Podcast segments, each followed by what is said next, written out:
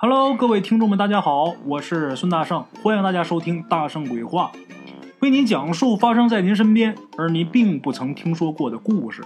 每天晚上，《大圣鬼话》与您不见不散。大家好，大圣，今天是咱们《大圣鬼话》这个专辑第五百期节目啊，一天一期，五百期不容易，感谢老铁们一路陪伴啊。今儿呢，大圣啊，跟大伙儿说个小故事。这故事啊，是鬼友他奶奶给他讲的这么一个故事啊。他奶奶家在哪儿呢？在四川。四川有这么一个偏远小城。解放前呢，他奶奶家呀，还是当地特别有名的一个大地主。后来因为这个历史原因呢，家道没落，万顷良田最终就剩下薄薄几亩。等到后来呢，他奶奶本来是个千金小姐嘛，到后来呀，也不得不下地干活。哎，有这么一年秋天，那年丰收，好年景。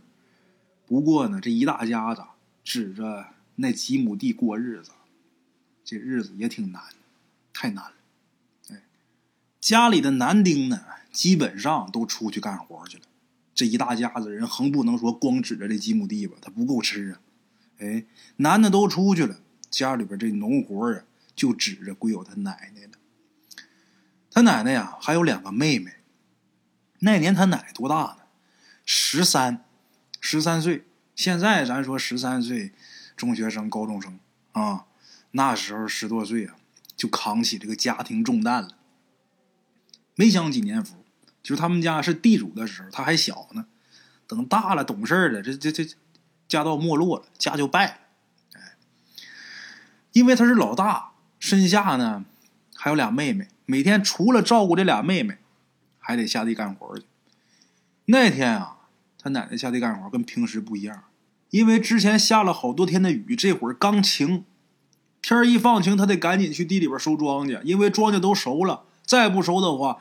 这一直这么下雨，庄稼还不得烂地里边赶紧去，地里边全是稀泥，干活啊不方便。他奶奶呀，一大早就下地了，这天还是阴沉沉的啊，好像眼瞅着还得下雨似的。到地里边急急忙忙的赶紧割玉米。他割玉米的时候啊，他就发现什么呢？这块玉米地里边啊，其中有一块这块地呀。稍稍的往下凹，这直径能有一米左右吧。就是往下凹这个坑啊，这一圈外围呀，一片金光。这光它没多高，但是呢，明显看打这地底下往出泛金光。而且这个圈中间，它的地不是往下凹吗？那土是干的，下这么些天雨啊，那块土是干的，没有任何积水。这个金光啊，那颜色呀。亮黄亮黄，就比刚收的那个玉米啊还要亮。这光不高，能有不到一尺高的光。他奶一看，哎，这奇怪呀！回家了，把这事儿就告诉他大爷了。他大伯，大伯住的地方啊，离他们家不远。把手里边活撂下，跑回告诉他大爷去，因为他们家男的都出去了啊。他大爷一听就挺好奇的哈，还有这事儿，扛着锄头啊。跟他就来了，等到这儿一看啊，他大伯乐了，就跟他说：“就说侄女儿，估计这地方下面有什么宝贝，要么这地方怎么能泛金光呢？而且跟别的地方不一样，你看下这么多天雨，它没湿。”他大爷啊，拿这个锄头啊，就开始往下刨，往下挖。这土挖开之后啊，能挖能有不到二尺深。打里边噌的一下就窜出来一条蛇来，他大爷呀，本能反应，把他跟他大爷都吓一跳嘛。他大爷本能反应，抡这个锄头啊，朝这蛇呀就砍了一锄头。结果这蛇反应非常快，一下又窜回这坑里边。窜回去之后啊，就盘成一盘，仰着头立着，一动不动，看着鬼友他奶奶，还有他奶奶的大爷。哎，刚才是应激反应，这一锄头抡过去了，没打着。这会儿这蛇呀，盘这坑里边盘一盘，他俩才仔细看清楚，这条蛇呀，金黄色，不粗啊，挺细的，也就是女人大拇指那么粗，但是挺长，将近一米长。这个浑身上下呀，就泛着金光。最奇怪的是什么呢？这小蛇的脑袋上啊，长着两个圆柱形的这个肉疙瘩似的，就看起来就跟长脚了是一样的。这小蛇啊，也不主动攻击人，就是一动不动，盯着他俩。哎，鬼友他奶奶的大爷一看这小蛇的样啊，叹了一口气，把锄头扔下，拉着他这侄女啊，鬼友他奶奶就走了。走挺远，他奶奶回头看那小蛇啊，还看着他们，还盯着他们。等到家以后，他大爷才告诉他，就说呀：“那不是蛇呀，那是一条小龙啊。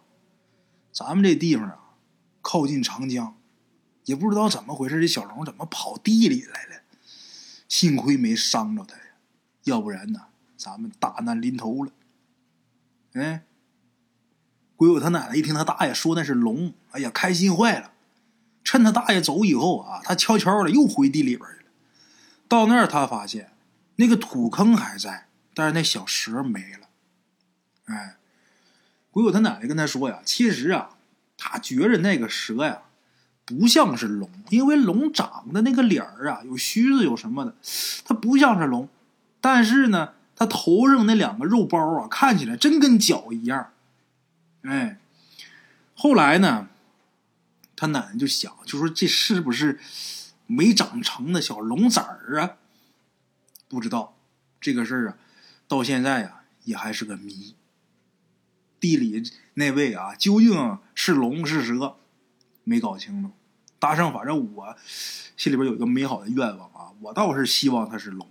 哎，我不知道你们各位怎么想啊？嘿嘿，接下来啊。大圣再给大伙说一个关于蛇的故事。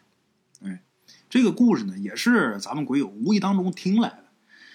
呃，他婶儿，他叔叔的媳妇儿，哎，有一回啊，鬼友他妈让他去他叔叔家去拿什么东西，他忘了。去的时候，他叔叔不在家，他婶儿在家了。那天正好他婶儿的姐姐从农村呢来看他婶儿，顺便呢就跟他婶儿说了个事儿。他这个婶儿的姐姐呀，他们家住的那地方就是一个比较偏远的一个山村，四面环山，交通特别不方便，就在一个坑里边的感觉啊。这个村里边几十户人家不多，但是这几十户人家关系啊都挺不错，挺好的，互相之间呢多多少少都沾亲带故的，就是不沾亲带故，一共就这么。呃，几十家，而且都在这个坑里边住。咱说那关系差能差哪儿去？整天都是抬头不见低头见。这群人里边，村里边有个谢大仙儿。这谢大仙儿啊，他自称是蛇仙附体儿，这个经常啊给人看看病啥的。咱都知道啊，大多数这个农村呢，基本上每个村都会有一个这样的人。一般来说，反正大多数都是江湖医生，会看点小病。但是经常说自己是什么什么仙儿附体啊，因为这样的话就增加这个神秘感嘛，增加这个人们对他的信任感、信任度嘛。你比方说村里边有一个赤脚医生，这赤脚医生就能治个头疼脑热、治个感冒发烧；还有一位，这位也是就能治头疼脑热，你就能治感冒发烧。但是这位说了，我什么什么仙儿附体。那老百姓我跟你说，就愿意去这有仙儿这个，为什么？因为人家那比你这个多一道工序啊，人有仙儿啊，嘿，这是人的一个心理啊。咱们今儿要说这谢大仙儿，他还真是有点本事。怎么的呢？但凡呢，村民有个什么感冒发烧的，什么这些小病啊，他基本上都是药到病除。最关键的是什么呢？他不收钱。你要说给东西，他要。但是给钱呢，他也不要。村民呢，对他呢都比较尊敬。你看这个赤脚医生，你开药那没有不要钱的，找他反正是弄点什么招给你弄好，能给你整好，也不跟你收钱，因为他用的都那那东西都不是什么药材。哎，三个月前有那么一天早上，就是鬼友他这个婶儿的姐姐啊，跟他婶儿说，咱们鬼友听这个故事的时候，呃，他婶儿他姐说呀，三个月前有这么一天早上，这谢大仙儿啊，突然间把全家人都召集在一起，然后宣布了一件事儿，什么事儿呢？这谢大仙儿说呀，我人间阳寿已尽，七天之后啊，就是我离开之日。你们听好了，等我死以后，切记切记切记，什么衣裳都不能给我穿。也千万不能给我火化，也不能埋。在场当时就想，那怎么给你做成腊肉啊，还咋的？他说呀，就直接把我放棺材里边，然后放到村子东边的山里边去，越深越好。家里人当时一听啊，挺伤心的。你说好好的人说什么死啊？但是也没太把他这话呀放心上。你毕竟现在活蹦乱跳，好端端怎么就说死就能死呢？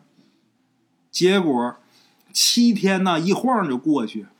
七天一到，这谢大仙儿一大早早早的先起床，洗脸啊，把香皂、洗面奶、冷水、热水全用一遍，然后给自己的脸再抹点香香啥的啊，都弄好之后，到村这个理发店，到那儿又理了个发。干干净净、利利索索的回家了。回家之后往床上一躺，这一躺真就没再起来。哎呀，家里人伤心难过呀！伤心难过之后也想起来了，七天以前你看就吩咐了呀，就说不让穿衣服，啊，不让火化，不让埋，装棺材里边给送山里边照办吧。把这谢大仙装棺材里边，趁着天黑。给抬到了东山里，但是有一条，这儿女们想啊，你说什么都不让穿，这太难看了。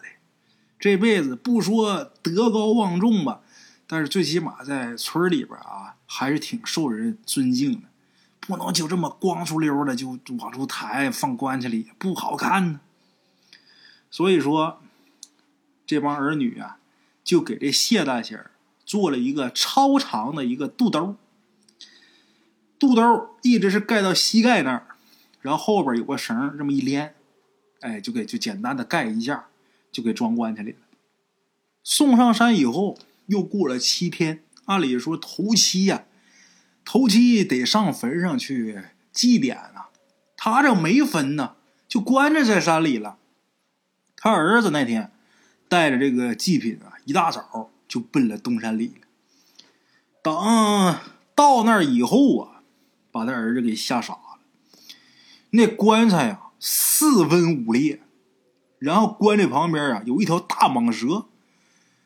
更可怕的是，这蟒蛇还系一个肚兜，绿油油一条大蟒，两米多长，哎，得有不能像人这么粗吧，最起码也得有人大腿那么粗。这个肚兜一直还在身上挂着呢，他儿子一看就明白了，哎，估计啊，这个蟒跟他爹有关系。咱先别说这个肚兜是怎么回事啊，就是他爹死之前前一个星期说的那番话，这一联想，再加上这肚兜，再加上这棺材四分五裂，他儿子全明白了，赶紧跪地上当当当磕头，那自己爹呀。另外一个看自己带这些贡品，馒头、酒啥，这他爹也吃不上啊。回家，回家给他爹买了七只活鸡，又来了。但是再来的时候到这儿，这蟒就没有了，就不知道爬哪儿去了。然后呢，他把这七只鸡啊，就给放这儿了，就直接都给放那山上，也算是孝敬他爹了。哎，像这个蟒仙的事儿啊，很多。呃，狐黄长蟒。东北，咱说五大家经常说，其实还有说四大家。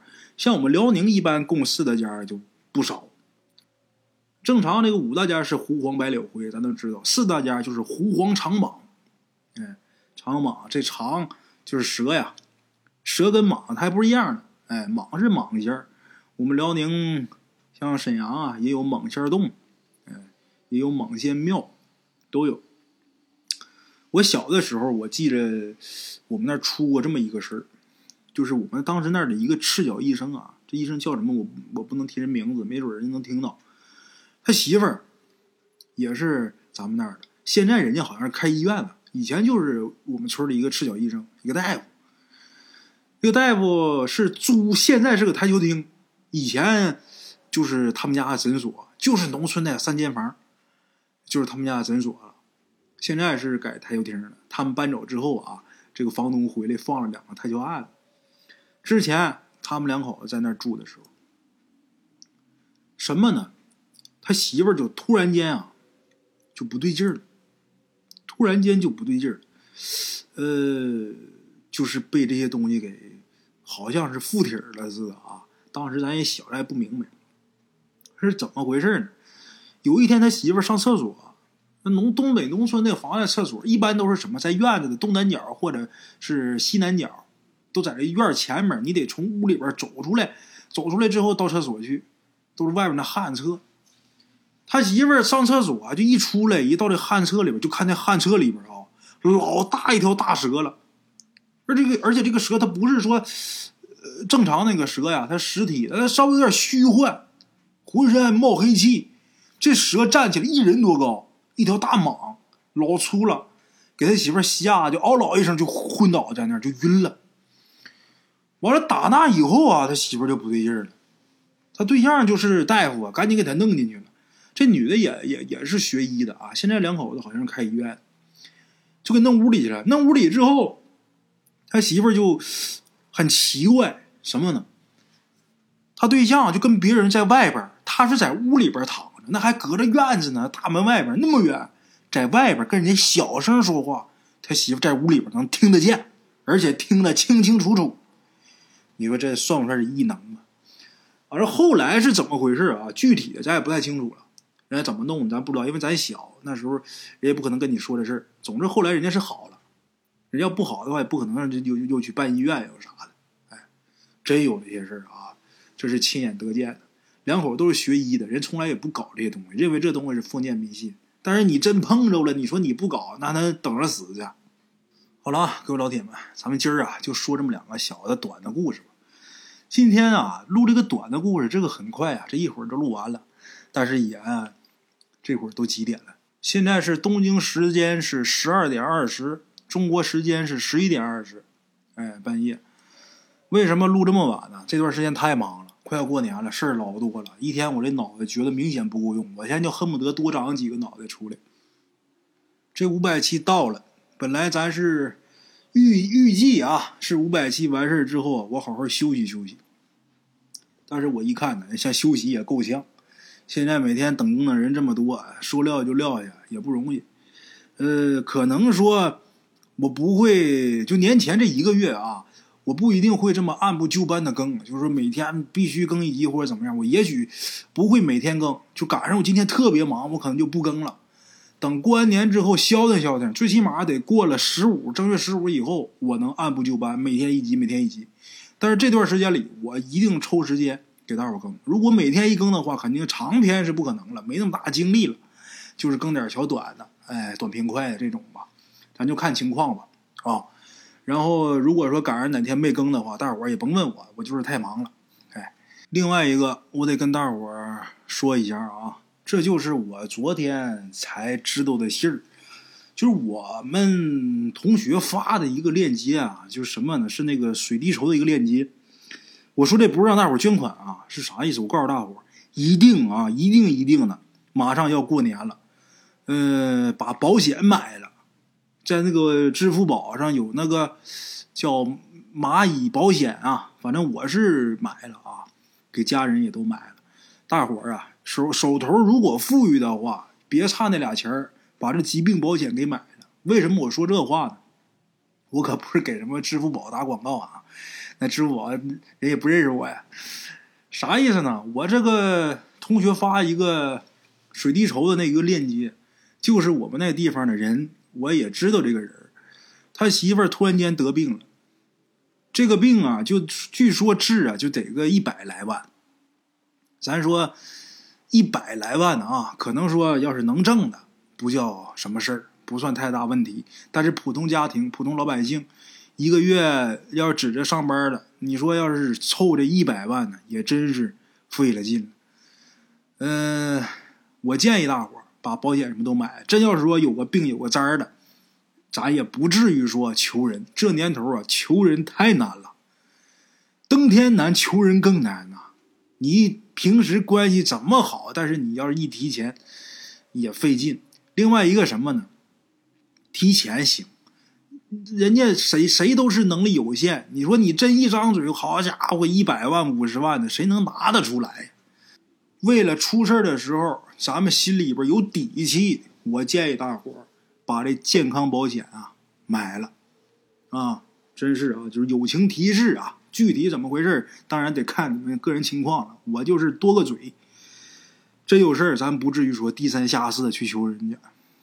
我深知道这个感觉啊。嗯，当年啊，其实我这话聊起来都得有年头了。我爸活着的时候啊，我爸那时候有病的时候，这都多少年前了啊。我妈那时候出去求人呢，我真知道什么叫求人难。登天难，求人更难。嗯，好在啊，现在还算是行了。为什么？因为自己尝到过那个滋味所以我呢提醒大伙有条件的啊，把自己保障买好，以后啊，你们就不用体会那种感觉了啊。呃，再一个，快要过年了，大伙儿一定是。多多注意安全，嗯，咱好好的，太太和和平平安安的过个年。甭管说这个家是不是温馨的港湾，咱们都得回家去过年去，放平心态，好好的，开开心心的，咱过个年。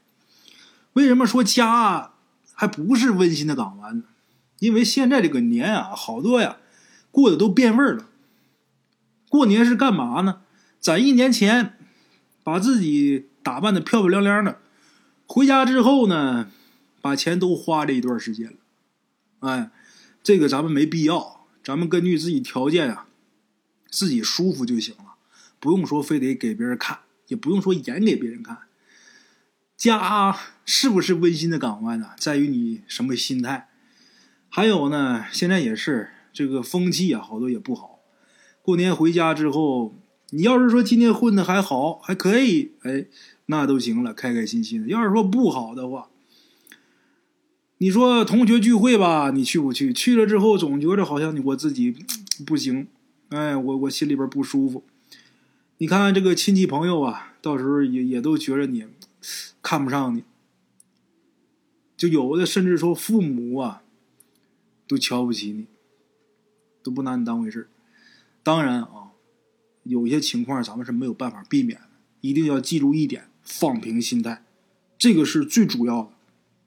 不管别人怎怎么看啊，咱们自己知道，我们的事儿啊，关他们什么事儿？别给自己太大压力。有的人现在都开始恐惧过年了啊，不用那样，好好的过完年，咱们今年不行，明年咱们重新开始，好好干。哎，最后啊，跟大伙儿说一个事儿。这事儿是我一个朋友的事儿啊，这是给朋友帮忙的事儿，答应给人帮忙的就必须得给人办。我有一个朋友叫呃宋少英啊，宋老师之前节目里边也提过啊。这个宋老师呢没少给我帮忙，这是说心里话。包括我这么多故事这些封面啊，都是宋老师一手给做的。还有我的公众号，就是我大圣鬼话公众号啊。我最难的时候就是喜马拉雅把我故事下架那段时间里，我传这公众号。说实话，咱这个技术水平有限，做的这个东西，做的也不老好看。他呢，宋老师有文化，而且做设计啊，做什么的也比较专业啊。他给我传的这个公众号都是人一手帮着弄的，而且人家分文没取，这就是人情啊。嗯，给大伙说什么呢？这要过年了。宋老师水墨云啊，给大伙出了这个，出了一批福字，他自己也卖，给身边的一些公司啊，呃，大批量的有在他那儿订的，他给写。我一看他卖这个这东西，咱说我得给帮忙啊。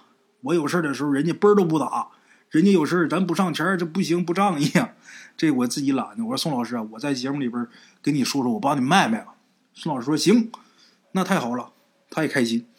给别人这个这个他写的这个字啊是三百块钱一幅，给裱好的。给咱们听众啊就是一百六十块钱，那就便宜到家了。他就不挣什么钱了，也挣钱，但是肯定是挣不多少钱。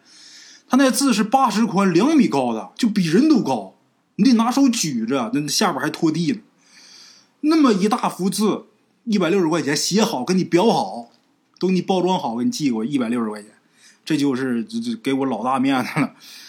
这个他这个内容是什么啊？内容写的是福字，他写的是康熙的御笔福字，哎，这个福字啊，呃，代表五福合一的那个意思啊，呃，多子、多财、多田、多福、多寿，哎，同时呢，这个田为封口啊，鸿福无边，这叫康熙他写的这个福字啊，把福寿两个字啊，它是融为一体了，同时呢，里边还包含了子财田，哎，康熙的这个福字啊。五福合一，古往今来独一无二。周总理啊，管这叫中华第一福，呃，写的是真漂亮。快过年了，有想要的老铁啊，呃，可以买一张回去给家里边添添喜气儿。一百六十块钱，巨大的一个福气，接回家吧。这个有要的，大伙儿就联系我微信啊，到时候你直接你要宋老师微信，我就给你他微信；不要你直接给我转，我把地址。我给他发过也行，我这个其中我不挣一分钱，各位老铁们啊，我一分钱都不挣的，我是为了还还人情，能帮着卖点我就欠人人情这东西没法还。你要说欠钱那好弄，是不是？欠钱还钱完了，人情咋还啊？这事儿不帮帮忙不仗义。哎，得嘞，各位要是有送礼的或者是自己家用的啊，联系我啊。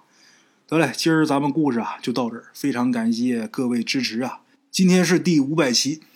希望以后还能有 N 个五百期，希望以后我七老八十的时候，大伙还能听。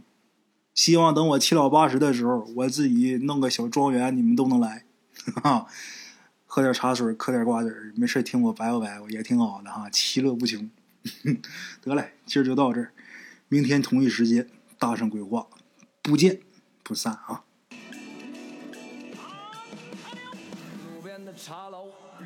错落，用声音细说神鬼妖狐，用音频启迪人生。